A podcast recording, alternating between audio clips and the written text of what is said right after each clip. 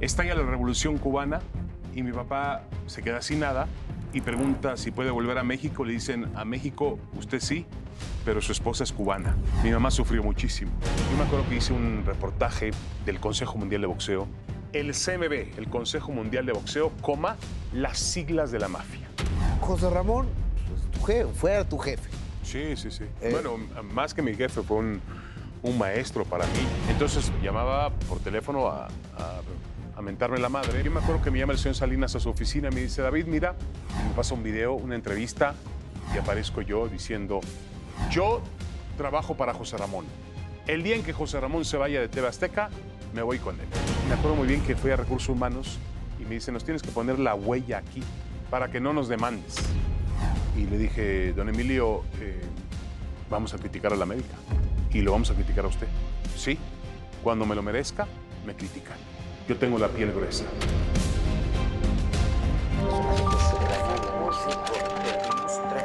Tiene 12 años.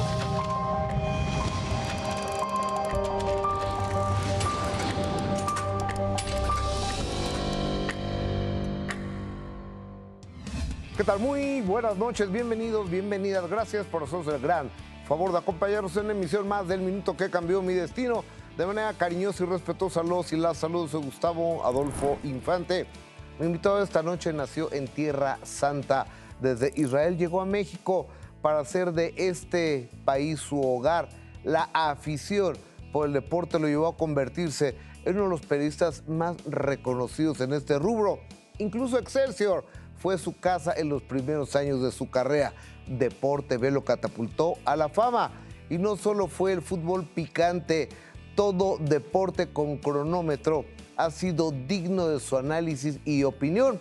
Su magia para darle color a la información ha ido de la mano con la polémica y hasta ha llegado a los golpes fuera de cámaras. Él simplemente es una raza deportiva de esas que poco a poco escasean más, pero además nunca deja de aprender. Desde su maestro Joserra hasta cursar el tercer grado deportivo, siempre está dispuesto a superarse. Yo espero meter un gol y hacer un knockout con David Faitelson en el minuto que cambió mi destino. David, ¿cómo estás? Buenas noches. Gustavo Adolfo, muchas gracias y una gran presentación porque además eh, la redacción maravillosa porque fuiste pasando por todos los espacios donde he tenido Sí, fortuna de sí. estar en mi carrera. Un placer estar contigo El gusto eh, es en mío, este ¿no? programa. Eh, lo conozco, conozco la profundidad de tu periodismo y Muchas bueno, gracias. aquí estoy dispuesto Ya a pasarla bien. tenemos ganas de hacer este programa, yo de hacerlo y tú de responderlo. De acuerdo. ¿Dónde naces, David Faitelson? No eres, no naces en tierra, en tierra mexicana. No, ¿Dónde mira, naces? Gustavo Adolfo, mi padre es mexicano, nacido en México. Mi madre es cubana. Mi papá viaja en los años 50, finales de los 50, a La Habana, se establece ahí, conoce a mi mamá, se casa con ella. Eh, tiene ahí una, una compañía, tenía autos. Estalla la revolución cubana y mi papá se queda sin nada. Y cuando voltea y pregunta si puede volver a México, le dicen, a México usted sí, pero su esposa es cubana. Oh, oh. Entonces, entonces, el país que les abre los brazos, les da casa, trabajo y oportunidades es Israel. Mi papá tiene una ascendencia judía, mi mamá es eh, ascendencia católica, un, eh, un matrimonio mixto, nosotros somos tradicionalistas, sí, obviamente mi papá... es mi- complicado eso, ¿no? Para eh, dentro o de la eh, comunidad judía. Mi mamá sufrió muchísimo.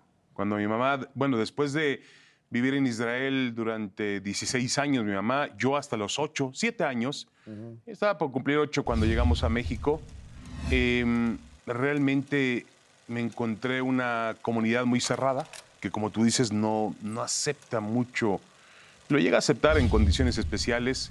Yo recuerdo que me costó muchísimo trabajo. Yo también me casé con, con Irene, mi esposa, que es de origen eh, sefaradí. Sus abuelos, sus, sus bisabuelos eh, murieron en un campo de concentración, pero eh, era también matrimonio mixto. Y entonces a mí me costó mucho trabajo que, por ejemplo, mis niñas, mis tres hijas, fueron al Colegio Israelita de México. ¿Ok? Al No los aceptaban. al principio no las aceptaban. Después este, hablé con el director ahí eh, y la realidad es que eh, tuve que llevar, yo me había casado en México por lo civil con mi esposa y tuve que ir a Estados Unidos a casarme por lo religioso, porque aquí no, no, no, aquí no, no lo permitían.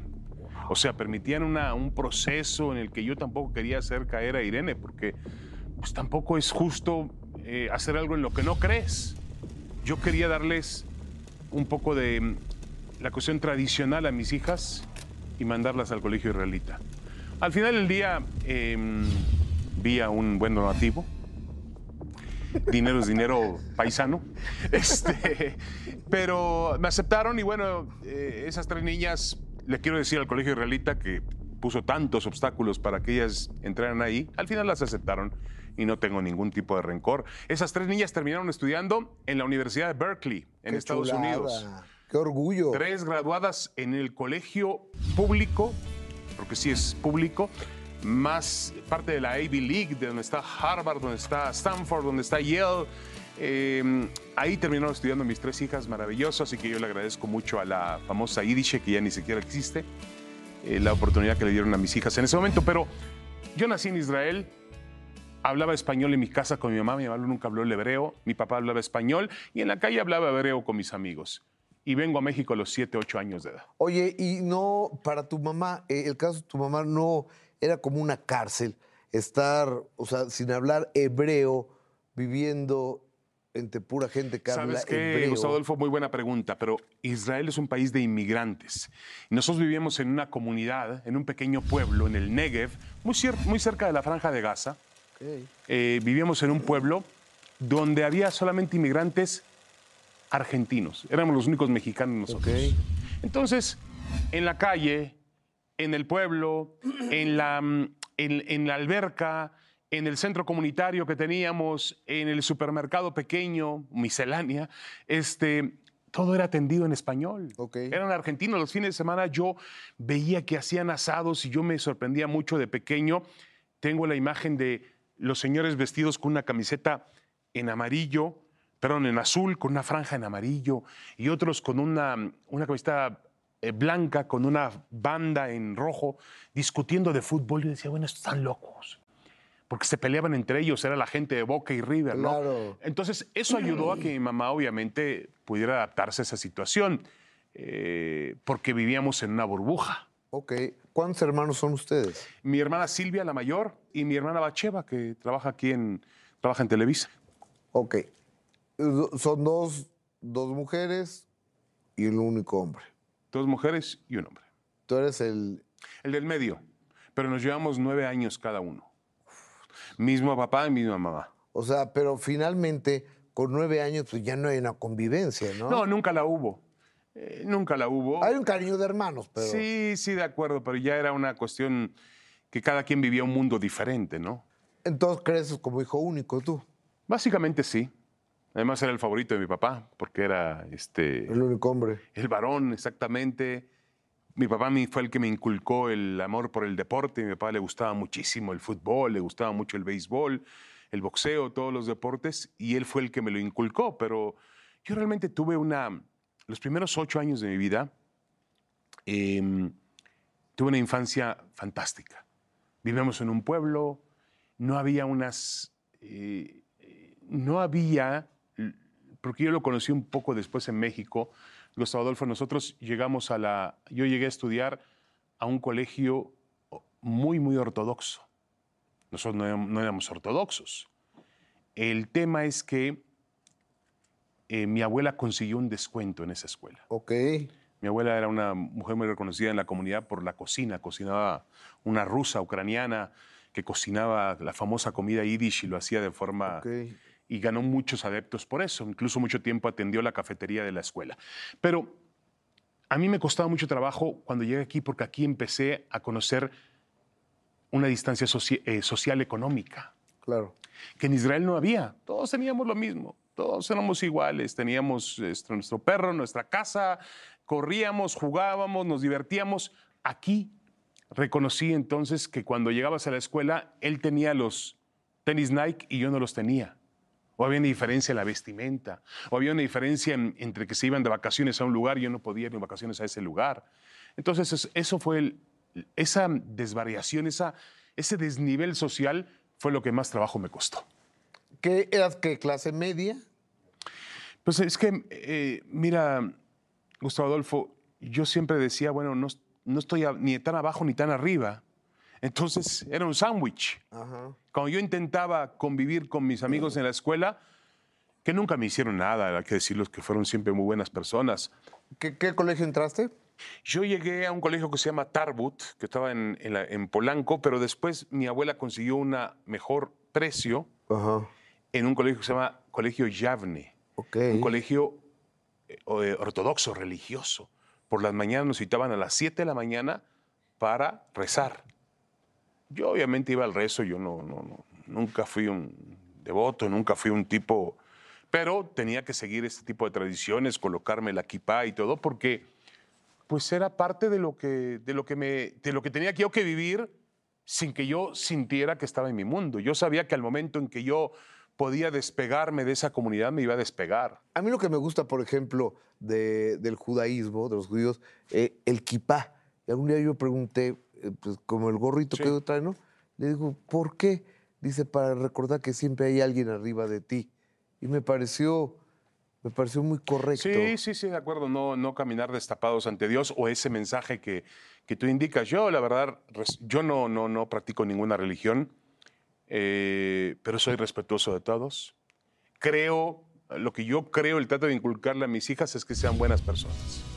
Yo no estoy diciendo que yo sea un santo, pero yo trato de no perjudicar al que está a mi lado, ni tampoco de empujar al que va delante de mí. Trato de, en la medida de lo posible, de ser una buena persona. Me equivoco muchísimo y he provocado y he generado en mi mismo trabajo algún tipo de polémica con diferentes compañeros, pero en el fondo yo lo que creo es en la religión de la nobleza. Mientras haya nobleza, lo demás se puede resolver. Porque tú puedes tener, Gustavo Adolfo, miles de defectos. Está bien, pero yo voy a tomar tu parte buena. Claro. Y esa parte buena es la que vale. Todo, toda persona tiene una parte positiva. Y todas las personas tienen cosas, obviamente, que tienen que mejorar. ¿Eso lo has aprendido ahora que tienes 55 años y tres hijas o fue una filosofía de vida? A ver, David, esa filosofía de que voy a tomar lo mejor de las personas está padrísima. Es un gran estilo de vida y una gran manera de pensar. ¿Pero así siempre fuiste o, los años te hicieron madurar? No, los años te hacen madurar, ¿eh? Gustavo Adolfo. Eh, yo ahora que veo que hay mucho, mucha violencia en redes sociales, he visto la violencia que tuvieron también que pasar mis hijas en el colegio, porque hay gente que te insulta por tu color de piel, por tu aspecto físico, por si eres gordo, si eres flaco, si eres chaparro, si eres alto, si, si calzas los zapatos demasiado grandes. Yo digo, ¿qué tipo más desgraciado era yo cuando estaba en la escuela. ¿Cómo podía yo ser de los bully?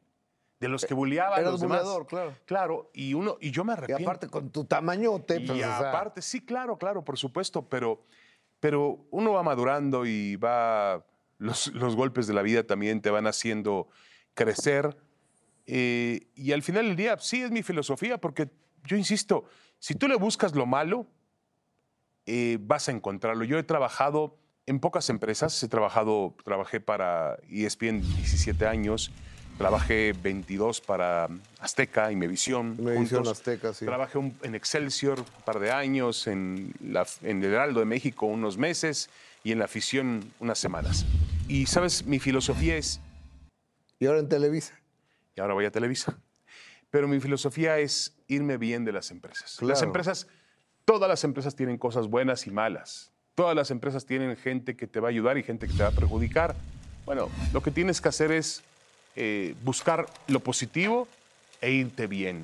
No vale la pena de ninguna manera este, quejarte porque obviamente tuve muchas cosas que, que al final van lastimando. Cuando tienes tantos años en un lugar, al final hay un desgaste natural, normal, pero, pero tienes que superar eso y ponderar, insisto, lo bueno.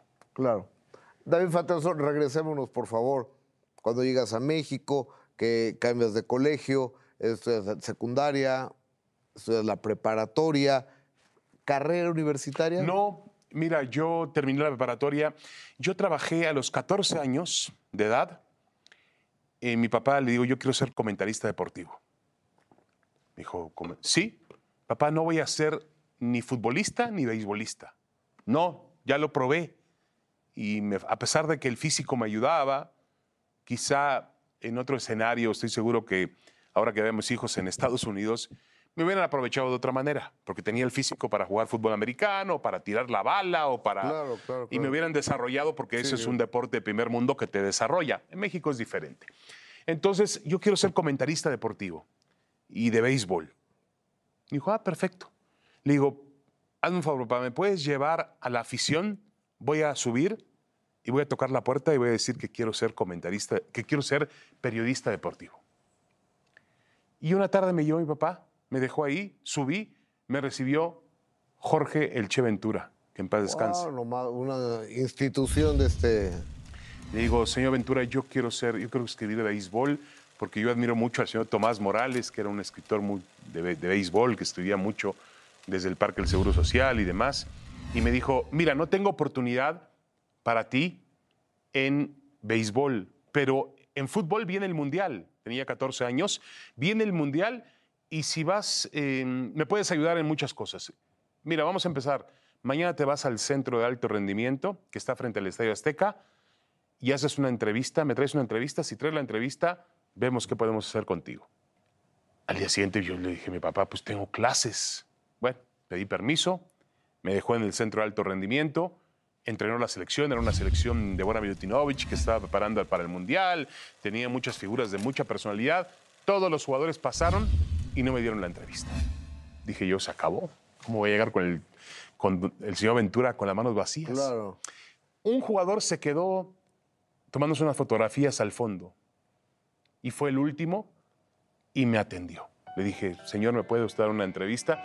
Se llamaba Javier Chicharo Hernández, el papá del Chicharito, que fue un gran futbolista de Tecos, jugó en Puebla, entre otros equipos. Y la verdad es que me dio, se quedó conmigo hablando 15, 20 minutos, con mi grabador en la mano, regresé a la reacción, pasé la entrevista y a partir de ahí tenía trabajo. Nunca dejé de trabajar a partir de ese día. Y tú me preguntabas por mi carrera. Después pasé al, al Heraldo porque en la afición ya no tenían, no había oportunidad en béisbol. Yo quería hacer béisbol. El Heraldo pude hacer béisbol. Eh, luego surgió una oportunidad en Excelsior, eh, que era una compañía cooperativista Cooperativa, sí. antes sí, de que sí. la compraran los señores Vázquez. Sí, o Vázquez, perdón. Eh, y entonces, este, pero ya estaba en una, en cierto declive. Sí, estaba en decadencia en, En aquel entonces. ¿qué es De acuerdo, de acuerdo. Em, y ahí Gustavo Adolfo, a mí me tocaba hacer el béisbol. Y tenía que esperar el último resultado hasta las 3, 4 de la mañana. Yo cerraba la página prácticamente. Yo llamaba por teléfono a Mazatlán, que había una hora dos horas menos en aquel entonces, y le decía al corresponsal que se llamaba Perea, le digo, Perea, ¿ya terminó el béisbol? No, van en la sé- séptima entrada. Terminaba el partido como a las 12 de la noche y yo le tomaba a él la tirilla, le tomaba pitcher ganador, perdedor, quién pegó jonrones y a partir de ahí yo generaba una pequeña crónica que la escribía y eso entraba en el periódico. Pero era muy joven, lo disfrutaba maravillosamente bien. Eh, los compañeros míos, fíjate lo que son las cosas, los compañeros míos eh, veían que yo me quedaba hasta muy tarde y había que hacer una guardia. Cada semana teníamos una guardia, Sí. un designado, para cerrar la página. Y como veían que yo me quedaba a esperar los resultados de béisbol, me decían, ¿sabes qué, David? Tú haznos la guardia y nosotros te pagamos lo que nos pagan nosotros por la guardia. Bueno, Gustavo Adolfo, cuando yo iba al a la caja de Excelsior eh, los viernes que nos pagaban con un engrapado, el dinero engrapado en una hoja, pues yo cobraba ese dinero y luego estaban los compañeros al lado mío, también estaban cobrando y sacaban de su fajo y me daban a mí. Yo salía con una cantidad así de dinero soltero.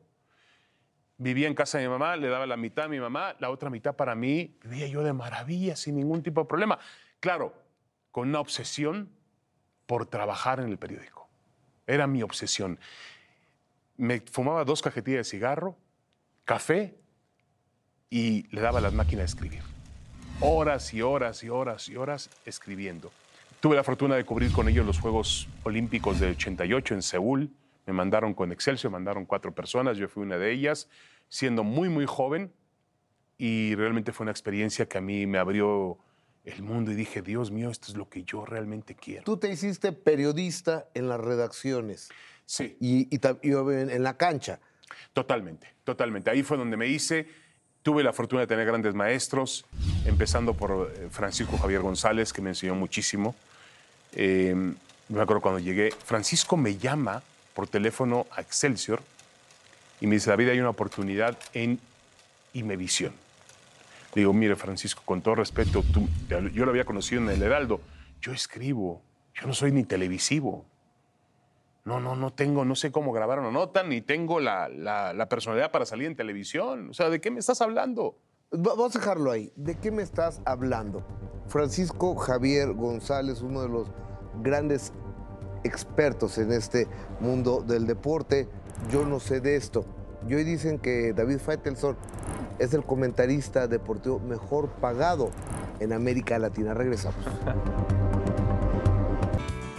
David, ¿qué pasa del momento en que le dices, yo no sé ni grabar una nota, ¿a qué entras en Mevisión? ¿Qué sucede? Mira, Gustavo Adolfo, el tema con Excelsior, que yo estaba muy contento. En Excelsior era lo mío. Yo escribía, tenía mucha redacción y estaba realmente en mi Disneylandia. Estaba, para mí eso era fantástico. Llegaba a las 4 de la tarde, me iba a 4 de la mañana, cobraba bien, todavía usábamos linotipos. Los chicos hoy van a decir, ¿qué son linotipos? Fierros, en fierros, hacía el periódico de Excelsior todavía en aquel momento. Claro. Eh, hubo un tema que a mí me empezó a desagradar muchísimo y voy a hacer, lo voy a confiar contigo. Eh, yo me acuerdo que hice un reportaje del Consejo Mundial de Boxeo de don José Sulaimán, que en paz descanse, un- uno de los grandes, grandes maestros míos. Pero hice una nota de periodismo de investigación donde la cabeza, para que tú te imagines, al día siguiente que me felicitaron en Excelsior, era el CMB, el Consejo Mundial de Boxeo, coma, las siglas de la mafia. O sea, evidenciaba yo todos los, los tejes y manejes que había dentro del boxeo, las clasificaciones, las peleas, el arreglo con ciertos promotores. Maravilloso. Me, me empezaron a... Me llamó Enrique Lubet, aquel que fue gran escritor, director de revista Revistas, me felicitó. Me dijo, muy bien redactado, bien logrado. Por ahí vas, sé un periodista de investigación. Digo, muchas gracias, don Enrique. ¿No te quieres pasar a información general? Digo, no, muchas gracias. Yo soy de deportes y, y- y estoy donde me gusta. Muy bien.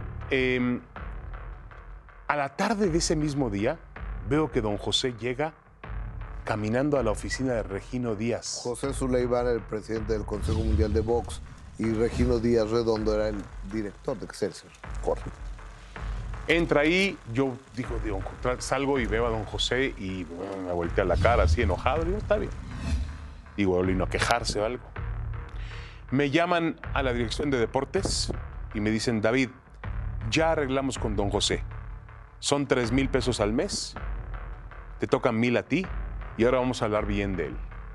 Y yo me quedé, un chico joven, no tenía, bueno, aunque tuviera necesidad, pero ¿de qué me estás hablando si acabamos de dar una nota de investigación, una nota que realmente iba a fondo?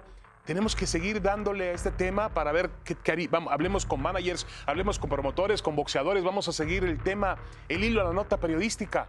No, ahora puras cosas positivas del CMB. Esa fue la primera y luego hubo otras. Era el- la corrupción que se vivía al pleno en la época de decadencia de Excelsior. Claro. Por eso cuando me llamó Francisco, le dije, yo no sé grabar, yo no sé actuar en televisión, pero voy a dónde hay que ir. Y me citó en los estudios de la Jusco. Llegué una noche, un, dijo, vente, era viernes, llegué, vente el sábado para que te presente a un tal José Ramón. Ok. José Ramón estaba sentado en un estudio, así como el que estamos nosotros. Atrás había un letrero que decía Corona. Estaban haciendo el partido de fútbol. Él y Fer- don Fernando Marcos. Eh, imagínate. Dos glorias. Dos, dos maestros auténticos. Sí, sí, sí. Y Francisco me lo presenta y me dice, José Ramón, ah, tú eres el que escribes en Excelsior, el de béisbol. Le digo, sí, sí, soy yo, señor. Y Marcos enseguida empezó y el partido de fútbol estaban, ellos hacían medio tiempo, antes del partido, medio tiempo y después. Y, y el partido estaba en desarrollo y Marcos me hablaba de béisbol y de historias. Dije yo que este hombre es fantástico. Yo lo- lo- obviamente lo, lo conocía, pero conocerlo en persona me impactó muchísimo. Y a partir de ahí, Gustavo Adolfo empezó una carrera en televisión. Yo me acuerdo que cuando yo grababa, Francisco me llamaba y me decía, David, entiende que estás cantando las notas. Le digo, ¿cómo es cantar las notas, Francisco? Sí, estás diciendo, el América ganó dos goles por cero. No cantes. Francisco me enseñó a grabar y a hablar. Y José Ramón me llamó un día a su escritorio y me dice, Faitelson, la gente dice que el gordito ese sabe mucho de deportes, que es muy, muy bueno, pero que no se le entiende nada. Claro, no tenía dicción. Me pusieron contra una pared con un lápiz en la boca a que tuviera yo un poco más de, abriera más la boca y subiera a entonar y tener... Y a partir de ahí, eh, realmente, Gustavo Adolfo, pues yo seguía haciendo lo que más me gusta, la redacción. La redacción para mí era fantástica. Me pusieron en el búnker, en el sótano de Imevisión, y yo me acuerdo que ahí conocí a Javier Torre, muy jovencito él, em, y gente realmente de, de, de periodismo, sabes que era una época en la cual Obviamente nosotros hacíamos deportes, dependíamos de José Ramón y José Ramón sabía manejar muy bien las cosas, pero la, mm, la redacción de noticias vivía muy temerosa de la llamada de gobernación. Claro. Prácticamente ni siquiera el director de Imevisión, gobernación, decía qué noticias van, qué noticias no van, qué hay que comentar y qué no hay que comentar. En deportes no se metían mucho. Menos mal. Eh, tengo que hacer una pequeña pausa comercial. Eh, en descargo, que no se necesita, pero pues, no, como comentario, en la época que habla David Faitelson de Excelsior, era la administración ante, ante, anterior, la que tiene 20 años sí, eh, Todavía era una cooperativa. ¿eh? Cuatro de la mañana en Bucareli llegaba el, el de linotipos, me decía, aquí está la página. Era una placa de acero. Le digo, a ver, me ponían tinta, luego le ponían un papel húmedo y me lo sacaban y me decían, aquí está. Yo corregía alguna falta de ortografía, le digo, aquí sobra este punto. Llegaba un tipo, un soldador, se bajaba la máscara y le quitaba el punto con soldadura. Entonces eran, realmente eran épocas maravillosas. Cuando yo saltaba, ya salía a la calle, iba a un café, que todavía está ahí, el Café Habana. Sí, claro, está, en la esquina de Bucareli. Correcto. Con, no, ¿cómo se llama otra Una cuadra adelantito del Excelsior, sí. Yo iba a ese café en las mañanas a tomar un café a las cinco y media, seis de la mañana y me quedaba ahí hasta las seis y uno de los eh, repartidores pasaba y me dejaba ya la edición de, Excelsior amaneciendo. Qué Entonces para mí era una, una época realmente romántica y maravillosa. ¿Qué pasa, David, de, de, que entras ahí y empiezas como reportero, que de repente te conviertes en una figura importante de la televisión? Sí, mira, Gustavo Adolfo, la realidad es que yo empecé ahí, yo siempre he sido reportero, nunca voy a dejar de serlo, lo sigo siendo a mi manera, haciendo entrevistas, haciendo algún tipo de cuestión para mis redes sociales. Sucede algo que Francisco Javier González iba como jefe de información, fue el que me contrató, el que me llevó. Pero Francisco tenía muchas ocupaciones, tenía radio, hacía columna de televisión, eh, un tipo demasiado ocupado. Y casi siempre eh, por las tardes me llamaba y dice, David, em, ahí te encargo los, los, noticiarios. Digo, no te preocupes, Francisco, todo va bien. Eh, llegaba él, hacía el noticiario, le reportaba directamente a él. Luego ya empezó a hablar José Ramón también. Y todo iba bien, hasta que un día Francisco me dijo, ¿sabes qué, David? Ya no puedo seguir con esto. Digo, ¿qué va a pasar? No, dice, yo sigo narrando partidos, sigo trabajando con, con Imevisión, este, pero ya no puedo encargarme de la dirección de jefatura de información de, redacción. Okay. dije, ah, yo me quedo con ella. Y me quedé con ella y, la verdad es que la disfruté muchísimo. Era muy joven, pero tenía gente muy joven a mi alrededor también, trabajando, grandes, grandes profesionales, Enrique Garay, Luis Manuel López, el Chacho, em, André Marín, un poco más tarde llegó Cristian Martinoli, eh, ¿quién más estaba por ahí? Juan Carlos Vázquez, Rafa Ayala, Carlos Aguilar, eh, realmente Alberto Bernard, eh, Sepúlveda, mucha gente que trabajó con nosotros. Carlos Aguilar, qué bueno es el box, ¿no? Muy bueno, muy bueno, muy bueno. Eh, bueno, ahora tengo la fortuna de ser su compañero, pero excelente. Él empezó mm. conmigo ahí en, en la redacción. Me llegó un día muy jovencito, Carlos, venía con su novia, me acuerdo. Este, y ¿cómo se llama? Y realmente, a partir de que yo lo vi, hablé con él y lo vi trabajar, sabía que había este, mucha madera en él para ser un gran, gran comentarista y hoy es un hombre, uno de los mejores narrando el boxeo, ¿no? Sin duda alguna. Pero yo me hice en esa redacción, que era casi como una familia. Éramos una familia, pues si quieres, disfuncional o funcional, pero, pero yo pasaba, yo llegaba a 10 de la mañana, 10 y media de la mañana, y salía a 2 y media de la mañana. Ahí vivía. Eso obviamente, cuando tú te dedicas a esto, yo siempre les digo a la gente que quiere dedicarse a esto, que bueno, no sé si ahora ha cambiado un poco las cosas por, por la tecnología, pero eran días de realmente de entregarse por completo a tu profesión. Claro. Y realmente yo siempre les dije a, a los compañeros con los que estaba en la redacción, esto se trata de creatividad, vamos a crear cosas. Yo me acuerdo una frase en 93 cuando entra don Ricardo Salinas Pliego a la televisión, nos reúne a todos en el auditorio ahí en un- un estudio grande que tenía sillas, y nos saca una televisión apagada y la enseña y dice, señores, esta es la televisión, la televisión que yo compré. Hagan lo que quieran con ella. Experimenten, fallen, vuelvan a intentarlo, pero háganme una televisión moderna, una televisión que realmente llame la atención. Y yo creo que a partir de aquel mensaje de don Ricardo entendimos que teníamos libertad para trabajar, para crecer. Y bueno, eh, después de algunos años en visión donde trabajamos con ciertas limitantes, porque siempre éramos el, Del gobierno. del pues, sí. gobierno, para que salieran los pagos nuestros, la investigación para trabajar en el gobierno era exhaustiva, eh, me acuerdo muy bien los pagos del ISTE, bueno, no, no, era un relajo. Pero en 93 conocimos otro tipo de visión a través de un empresario que invirtió mucho dinero y que transformó nuestra televisión. José Ramón Fernández era el director de, de deportes. Sí. Pero después a alguien se le ocurre hacerlo director de noticias. Yo creo que ha de haber sido, con todo el respeto al señor José Ramón Fernández, monstruoso aquello, ¿no? Regreso, Fighters. José Ramón, pues, tu jefe, fue tu jefe. Sí, sí, sí. Eh, bueno, más que mi jefe, fue un, un maestro para mí. Yo he tenido la oportunidad de tener grandes maestros, así como te mencioné al Che Ventura, te mencioné a Francisco Javier González. De pronto aparece José Ramón. En mi camino yo digo, bueno, tengo que aprovecharlo. Tengo que aprovecharlo, tengo que pegarme a él y tengo que aprender lo más que pueda de José Ramón en estos años. El destino me ha dado una oportunidad maravillosa aprender al lado de José Ramón. No la vayas a desaprovechar, decía dentro de mí. No la puedo desaprovechar. Sería un estúpido si yo no aprovechara esta condición. Y- y- y hacía lo que tenía que hacer. O sea, yo no, yo no buscaba... eh, El protagonismo era para José Ramón.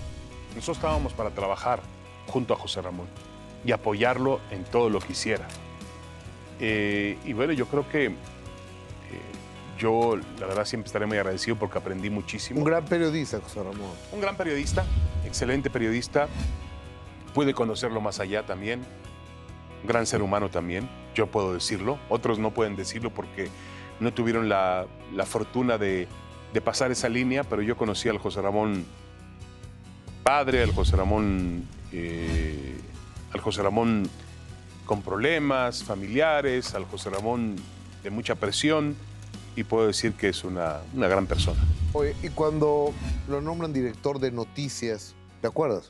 ¿Cómo no? Y de deportes, Sí. pero no es lo mismo. No, no fue lo mismo para mí, porque espera un momentito. José Ramón trabajaba en eventos deportivos en un edificio separado a donde yo estaba. Yo estaba en la redacción de noticias como jefe de información deportiva. Y José Ramón tenía su oficina en otro edificio en el Ajusco. Ok. Entonces llamaba por teléfono a, a, a mentarme la madre, me decía, ahí le va la esto vamos a llevar el noticiero de hoy, papá, no, esto para qué y para qué. Está bien. José Ramón, porque va por acá, por allá. Entonces todo iba maravilloso porque era por el teléfono. Ya, colgaba, dice, bueno, a ver a qué hora llega la siguiente llamada. Porque iba a llegar, tarde que temprano. Eh, y cuando lo cambian noticias, como director de noticias, lo pusieron a dos oficinas de la mía. Claro, la oficina del director general. Entonces ya, Faitelson, estás llegando tarde de comer. y me acuerdo que les decía a mis compañeros ahí, a todos, a Garay, a Chacho, a, André Marín, ya, ya se nos acabó el encanto. Porque era mejor tener a José Ramón en otro edificio. Pero yo creo que, eh, bueno, además José Ramón, una persona muy preparada, con capacidad, me acuerdo que hizo la cobertura José Ramón encabezó la cobertura que fue muy premiada como director de noticias, la visita de Juan Pablo II a México, que fue una cobertura realmente impecable porque pudo compaginar la opinión de grandes expertos en teología, en, religión y, y poner también periodistas por el impacto que significaba la visita del, del- del Santo Padre. Em, pero yo creo que José Ramón lo mandaron ahí porque el dueño de la empresa se dio cuenta de que era el que mejor trabajaba. Claro que funcionaba muy bien su área. José Ramón entregaba números. Entregaba números y entregaba además una administración muy limpia. Primero porque era un, siempre fue un tipo muy, muy decente y alejado de la corrupción que siempre ha existido en muchas empresas y en muchos rubros. José Ramón nunca tocó un centavo que no le correspondiera. Eso es una realidad. Y eh, administraba bien, administraba barato y lograba un, un beneficio para la empresa muy importante, generaba dinero, peleaba contra el monstruo que era Televisa. Televisa, en ese momento, ahora ya no lo es, no, no es cierto. Entonces, este, eh, yo creo que ese fue, Gustavo Adolfo, la decisión de, eh, del señor Ricardo Salinas Pliego de darle la dirección de noticias. Eh, no duró mucho tiempo, No, fue realmente muy volátil, era complicado, pero yo creo que fue un reconocimiento a la confianza que eh, Salinas Pliego le tenía a José Ramón. Oye, el ser, había una, un estilo periodístico, que era el de la confrontación, el del análisis también, pero había una línea que era contra Televisa, contra el América, eh, en este caso. Así era José Ramón, ¿no? Sí, mira, yo lo entendí perfectamente bien. Yo siempre cuento esta anécdota de que cuando yo era joven, había llegado a México, mi papá era un furibundo americanista. Y me acuerdo que los domingos yo estaba con... No, ni siquiera teníamos control, por Dios. Teníamos, le teníamos que cambiar la televisión. Había que cambiar, y si se rompía, había que cambiar con las pinzas, ¿no? Eh, Exactamente. Pero yo cambiaba el, el canal y de pronto caía en Canal 13 y aparecía José Ramón con sus patillas, junto a Orbañanos, Carlos Albert, y me decía mi papá, época. cámbiale esos amargados, nada más hablan mal de la América. bueno, mi padre, no por fortuna, pero eh, mi padre murió. Lo que sí es por fortuna es que no me vio trabajando junto a esos amargados. Este, no tuvo esa ocasión, eh, pero realmente sí, hay una, una escuela de antiamericanismo. Y José Ramón lo entendió muy bien, con lo brillante, con lo inteligente que es. Entendió muy bien que había un equipo como el América que tenía mucha propaganda. Desde que la televisora compró el equipo de fútbol, el señor eh, Emilio Azcárraga Padre, el Tigre, compró el equipo de fútbol con una gran visión, porque él dijo, bueno, voy a mezclar la televisión con el fútbol, que es un contenido más, es un espectáculo más, y, y la verdad es que la tenía muy clara. Pero José Ramón dijo, yo voy a ser el enemigo del América que representa esa empresa. Y lo hizo, creó una escuela, creó una, una, una línea antiamericanista muy, muy buena. Luego apoyó mucho a los Pumas, porque Pumas era el, se convirtió, primero fue Cruz Azul, pero José Ramón tomó la bandera de Pumas, la universidad. Eh, eh, el verdadero enemigo de la América son los Pumas. Sí, pero Gustavo Adolfo, en una época, eh, el otro día hablaba yo con, bueno, este, hablaba yo con, con Billy Álvarez y me decía que eh, hay que recordar la época de los 70, cuando el equipo de Cárdenas, de Roca, realmente Cruz Azul le quitó adeptos a la América. Últimamente, y uno de los grandes creadores de esa cuestión fue José Ramón. Aquella final, ¿te acuerdas? En la corregidora Sí, ¿cómo no? con aquel arbitraje de Urrea, Sí, sí, un tercer partido que hubo una desgracia en CU en uno de los túneles para definir una final del fútbol mexicano. Pero sí, yo me uní a la corriente del antiamericanismo habiendo sido americanista. ¿Y a quién le vas? Ya no, mira, eh, yo a mí me... A la. América. No, no, Gustavo. ¿No? Sabes que el, el tema es que yo ya. A ver, algo también nos, se nos enseñaba eh, como periodistas antiguamente, es a no portar camisetas. Un periodista no puede festejar. De acuerdo.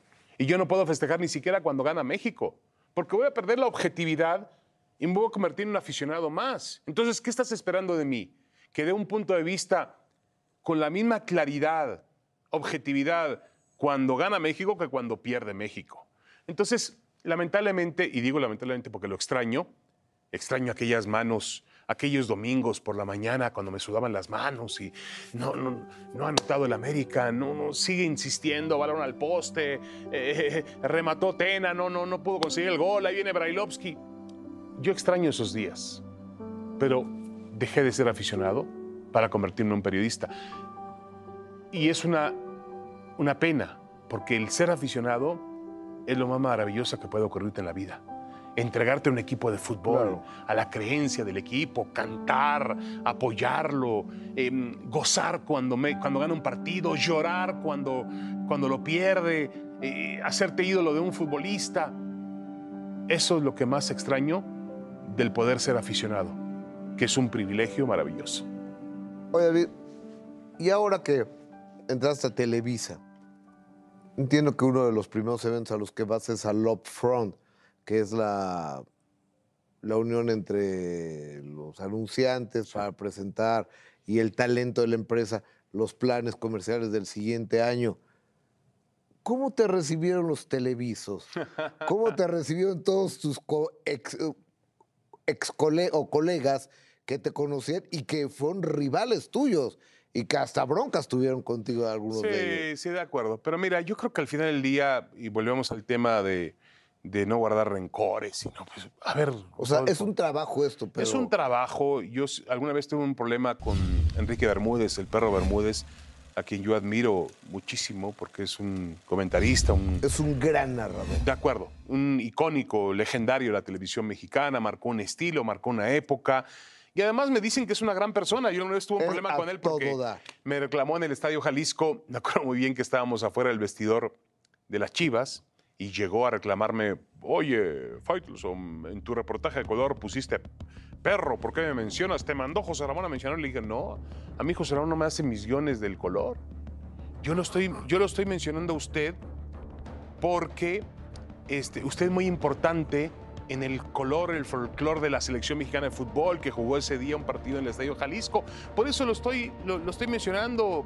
Es, un privilegio. No, te pasas. Este, me, llamaste perro rabioso. Digo, bueno, puede ser que te dije perro rabioso, Enrique o señor Bermúdez, pero este, ahí la cosa se calentó mucho. Llegó, me acuerdo, el Pablotas González, que más o menos era nuestro Forge. Llegó David Medrano, que en aquel entonces también no, eh, peleaba en la división de peso completo. O, sea, tú que 100 kilos, ¿cuánto? No, no, ojalá. Yo no peso 100 kilos desde que. No, pesaba 100 kilos. ¿Cuánto no, pesabas? Pesaba más, pesaba más. ¿Sí? Sí. ok. Eh, y entonces este, empezamos a discutir ahí y sale el Tuca Ferretti del vestidor de Chivas. Y empieza a gritar aquí no, aquí no, como grita el Tuca. Sí, sí, sí, sí. Y entonces este, ya nos quedamos así friseados y dice, ¡Pego! Le dice a Bermúdez, ¡para allá! Y ahí va Bermúdez, y ya ni le dijo nada a Ferretti, agarró y subió las escaleras del vestidor. ¡Faison! ¡Al vestidor! Me metió al vestidor y ahí estaban los jugadores chivas a punto de salir al campo. Y se me quedan viendo, bueno, ¿este qué hace aquí? Y ya me regaña Ferretti. Te dije que aquí no esas tonterías. Digo, no, Tuca, discúlpame. No, de ninguna manera. Está bien, Tuca, este, eh, perdóname y ya no vuelve a ocurrir. Bueno, ya vete, ya se fue. Se asoma él, ya se fue el perro. Vete, pásale. Y todavía me para y me dice, oye, siempre me paraba en CEU cuando dirigía los Pumas. ¿Tienes un cigarro? Le digo, sí, aquí está Tuca. Porque el Tuca fumaba y, bueno, sigue fumando mucho. Pero yo no tengo ningún problema con absolutamente nadie. Eh, sé que en algún momento pude lastimar a alguna persona con un comentario que ahora van a ser mis compañeros, pero nada, la verdad es que me han recibido muy, ¿Te muy reciben bien. todos? No, maravilloso. Eh, ¿Tienes cuates dentro de la crónica Bueno, Francisco Javier González, uno de los grandes maestros, gran amigo. No, mira, eh, yo tuve grandes amigos en la única redacción donde he tenido una familia, que fue Medición y TV Azteca. Claro. Y nunca, nunca pude recuperar eso en ESPN, lamentablemente, que es una empresa más americana, se trabaja de forma diferente, llegas, haces tu programa, termina tu programa y te vas. Yo era más de, llegar a la redacción, cómo te fue, qué hiciste, charlar y horas y horas trabajando. Esa comunión nunca la, tuve, nunca la he encontrado. No sé si la vuelvo a encontrar ahora en, en esta nueva experiencia, pero bueno, eh, yo no tengo ningún problema. Yo eh, enfrento el reto, me gusta el reto, me gusta el cambio al momento que llegué a mi carrera, a una empresa muy, muy grande, muy poderosa. Eh, creo que mm, he tenido oportunidad de charlar con los directivos de la empresa y la realidad es que eh, ellos están esperando que yo siga siendo el mismo. Ellos no me van a contratar para cambiarme. Claro, oye, y André Marín es otra, creo que es una importante contratación de esta misma empresa. Sí, amigo mío, André, André yo, yo crecí. sé, vienen de la, de la, ahora sí que vienen de la misma camada. De acuerdo. André Marín creció conmigo y siempre la tenía en la redacción y estaba yo haciendo la... Después de hablar con José Ramón, que me, me decía, quita esto, mete aquello, y ya colgaba, y él hacía yo la, la guía para el programa y me decía, "Jos- era siempre mi conciencia André Marín, porque André Marín era más institucional, diferente a mí, yo era siempre más arrojado, más revolucionario, y André era, no, no, no digas eso porque se va a enojar aquel y este, y qué va a decir, y tenemos los derechos de los partidos. Y la verdad es que con André pasé momentos maravillosos. Eh, siempre fue un amigo, un tipo muy cercano a mí. Y ahora tengo la oportunidad de trabajar otra vez con él. Lo veo, eh, creo que esta, ocasi- esta oportunidad le llega también a él en un momento en que físicamente se está recuperando. Qué bueno, qué bueno. porque Hace un año, malo, Gustavo Adolfo, yo cuando hablé con Patty, con su esposa, me dijo, Patty, llegó un día en que me dijo, los médicos me dijeron que me despida de él. O sea, su recuperación ha sido asombrosa, ¿no? Qué bueno. eh, está bien, mentalmente está bien, está muy motivado, tiene tres niños maravillosos, una gran familia. Yo creo que también el cambio le va a ayudar mucho a André y a mí me llena mucho entusiasmo poder trabajar otra vez con alguien que salió de mi misma escuela. Se van a, se van a enfrentar contra tus excompañeros y expupilos. Digo, me quiero suponer que eh, los ahora estrellas de TV Azteca trabajaron contigo. Sí, claro, por supuesto. Martinoli llegó también a la redacción, llegó con José Ramón y luego Muy estuvo- bueno, Martinoli. Muy, bueno, muy bueno. Un maestro, un, un tipo que ha revolucionado la, Sí, la sí, sí, narración. un Así como hablabas de Enrique Bermúdez, Martinoli es increíble cómo transmite, cómo, cómo comunica con las nuevas generaciones, eh, cómo va, sube y baja en la misma transmisión, el tono. Puede hacer una broma, como puede hacer una crítica periodística. Yo creo que es uno de los comentaristas eh, más completos en la historia de la televisión mexicana y encontró al lado una gran pareja como Luis García. Claro. Un Eh, tipo Luis, culto. Tipo culto, un buen muchacho. Mucha gente me critica eh, o lo critica por algunas cuestiones. Yo la verdad siempre que he estado con Luis y con su familia es un tipo hecho y derecho, maravillosa persona. Es un tipo al que tú quisieras tener como amigo porque realmente está ahí en los momentos más complicados. Yo también me acuerdo el día en que, el día más difícil de mi vida, ahora ¿Cuál sí fue? que el minuto más difícil de mi vida fue el día, me acuerdo muy bien que estaba caminando yo de mi oficina al estudio, mi último programa en TV Azteca. Había tomado la decisión. Me decían que no, que era una tontería, que a dónde iba, que era, esa era mi casa. Y yo me acuerdo que dos personas me acompañaron al estudio. Uno era Luis García, a un lado, y el otro es Luis Felipe Macías, lo conoces tú. Claro. Ese es nuestro directivo que lleva toda el área técnica. Era el productor del programa que hacíamos anoche, Protagonistas. Fue mi último productor en, en TV Azteca. Y los dos iban, de mi lado. Yo me acuerdo, obviamente, siempre he tenido un gran respeto por Luis Felipe, por lo que me ha enseñado por la, en televisión. Y eh, iba a mi lado, bueno, iba otra persona, también iba José, el hijo de José Ramón. José Ramón Fernández, hijo que es un hombre que yo quiero mucho y que además es un gran periodista, trabaja ahora en el Club León, escribe muy bien, un muchacho brillante. Pero Luis García me dice, gordo, hay que tener muchos huevos para tomar la decisión que tomaste. Te va a ir bien. Y para mí esas palabras realmente fueron muy importantes en un momento en el que yo, la verdad, iba caminando por los pasillos de la Jusco, iba llorando. Iba a dejar mi casa después de 22 años, el sitio donde me hice, donde tenía mis amigos, donde tuve mi primera, eh, donde conocí a mi novia, me presentaron a mi novia, que hoy es mi esposa, 27 años de relación, donde eh, sufrí porque me iba del programa para, para que nacieran mis hijas, eh, Michelle, Natania, Dafne. O sea, era un sitio demasiado apegado a, mi, a, mi, a, a lo que fue mi, mi desarrollo, no como profesional, como ser humano. Entonces ese fue un momento muy, muy Ese fue complicado. el minuto que cambió tu destino. Ese fue el minuto que Oye, cambió mi destino. ¿Y por qué renunciaste? ¿Fue en solidaridad a José Ramón? Buena pregunta.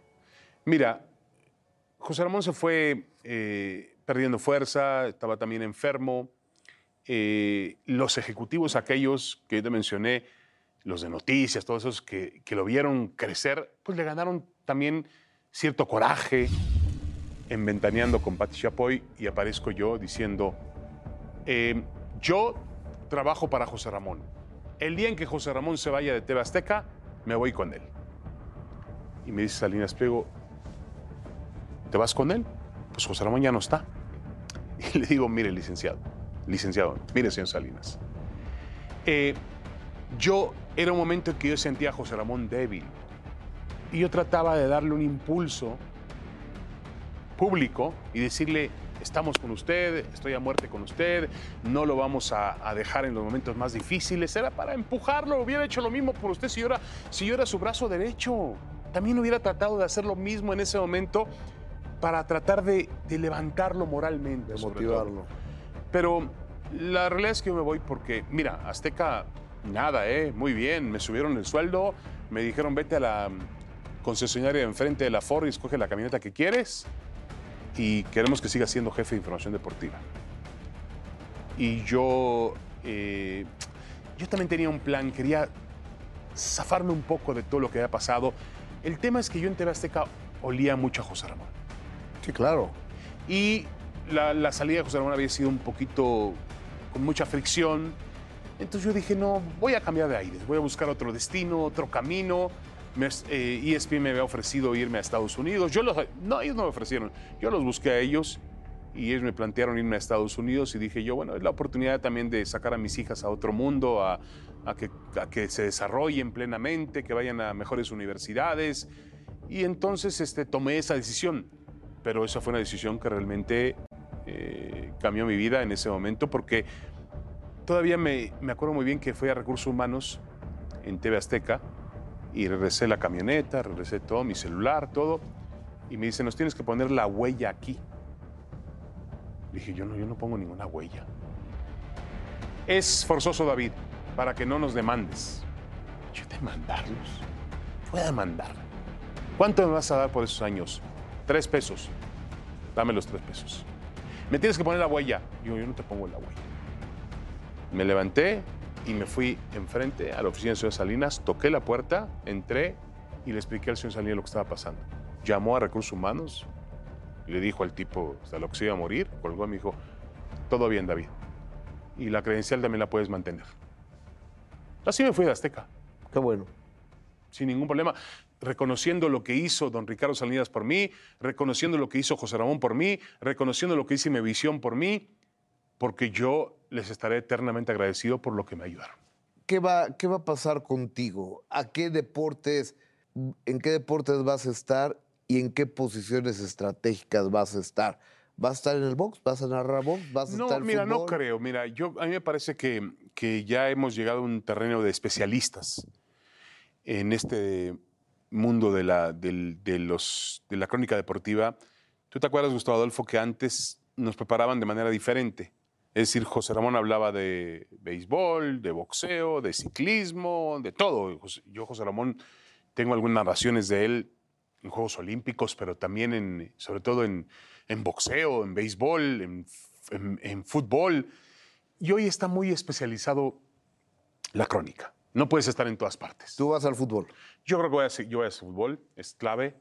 Digo, yo estaré disponible para lo que ellos manden, quizá en algunas megapeleas que le llaman, pues cuando aparezca el Canelo, eh, me permitan estar ahí o requieran mi, mi trabajo. O a lo mejor no, pues no le caes al canelo. Estoy de acuerdo, pero yo creo que finalmente contra eso, contra eso es lo que está luchando Televisa. Y, y me queda muy claro, yo he escuchado mucho al señor, eh, eh, a, a los directivos de, de la empresa, al señor Bernardo Gómez, eh, tratar de hacer periodismo. Y yo estoy listo para hacer periodismo. Mi periodismo eh, y es, eso significa no tener ningún tipo de interés encima. El otro día en el upfront me encontré, tuve la fortuna de saludar al señor Emilio Azcárraga y le dije, don Emilio, eh, vamos a criticar a la América y lo vamos a criticar a usted. Sí, cuando me lo merezca, me critican. Yo tengo la piel gruesa, no tengo ningún problema. Pues él se ponía a la playa de Odiame más, ¿no? De acuerdo, de Sí, acuerdo. claro. No, no, no. Y yo admiro mucho que sea un dueño pasional. A mí me gustaría tener más empresarios con la pasión que tiene Emilio Azcárraga por el fútbol. Es bueno, pero obviamente la división, ellos pretenden, como lo han hecho con Noticias, que lo han hecho muy bien, con, con Denise Merkel, con Enrique Acevedo, ahora, la división de noticieros, la división de deportes, estar separada de la industria que ellos tienen en cuanto a, sobre todo al fútbol, ¿no? Es decir, la selección mexicana, el América. Em, yo estoy muy entusiasmado por eso, motivado, me van a dejar trabajar, me van a dejar ser libre. Te quiero decir que he estado con ellos como invitado para el programa Tercer Grado desde hace seis, siete meses y nunca, Gustavo Adolfo, en toda mi carrera de casi 40 años he tenido la libertad de la que gozo en este programa. Vamos a ver cómo cambian las cosas porque ahora paso a ser empleado, ¿no? Claro. Antes era invitado.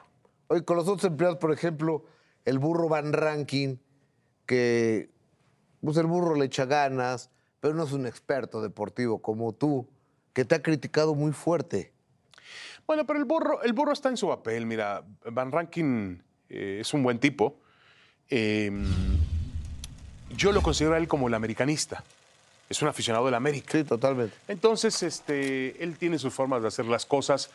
A mí sí me molestó, no me molestó, me, me, lastimó un poquito porque me acuerdo que hubo una apuesta donde yo le decía, bueno, este, también me volví loco, pero dije, si el América, me la jugué, el América Atlas, aquella alineación indebida, le digo, si al América le quitan tres puntos en la casa, en, la mesa, porque dice la federación nunca le va a quitar al América tres puntos, nunca. Si al América le quitan tres puntos en la mesa, yo regalo mi casa. Se los quitaron. Se los quitaron y bueno, al día siguiente, Van Rankin logró que todos sus amigos de el área de espectáculos, novelas, toda la gente, que son gente muy poderosa, muy poderosa en las redes sociales, a ver si me entienden. Yo lo que periodísticamente hacía era decir, señores, al América no le van a quitar tres puntos porque es un equipo poderoso, protegido, y yo pongo hasta mi casa y lo aseguro. Qué bueno, me dieron una cachetada con guante blanco, qué bueno que le quitaron los tres puntos, a pesar de todo el gran poder que tiene el América. Oye, David, supongamos, Sí. el primer reportaje de peso que tienes para el Excelsior fue aquel de la CMB, este, la, la corrupción. Si el día de hoy, con los contactos que Faitelson tiene, se da cuenta que hay corrupción en, en el box o en la Federación Mexicana de Fútbol, ¿también lo vas a decir? Gustavo Adolfo, yo no me entendería de otra forma. Yo, yo creo que, que finalmente eh, llego a Televisa para seguir siendo el mismo periodista. Sería tonto que ellos me contrataran para cambiarme. Tienen excelentes personas ya dentro de la empresa que no tienen mi estilo. Mi estilo es ese, mi estilo es debatir, mi estilo es levantar la voz, es decir, eh, cosas que otros no se atreven a decir. Me puedo equivocar, puedo exagerar, pero ese es mi estilo, no puedo cambiar. Por supuesto que lo voy a decir. Lo voy a decir aunque me cueste la chamba.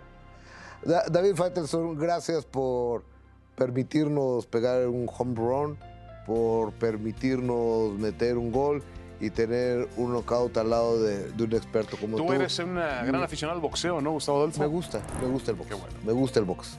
David Faitelson, hasta siempre. Gracias. Gustavo Adolfo Infante, muchas gracias y un placer estar contigo aquí. Él es David Faitelson, yo soy Gustavo Adolfo Infante. Si usted cuenta con la misma pasión que Faitelson, la próxima semana, mismo horario, mismo canal, tenemos otro minuto que cambió mi destino. Muy buenas noches, muchas, muchas gracias.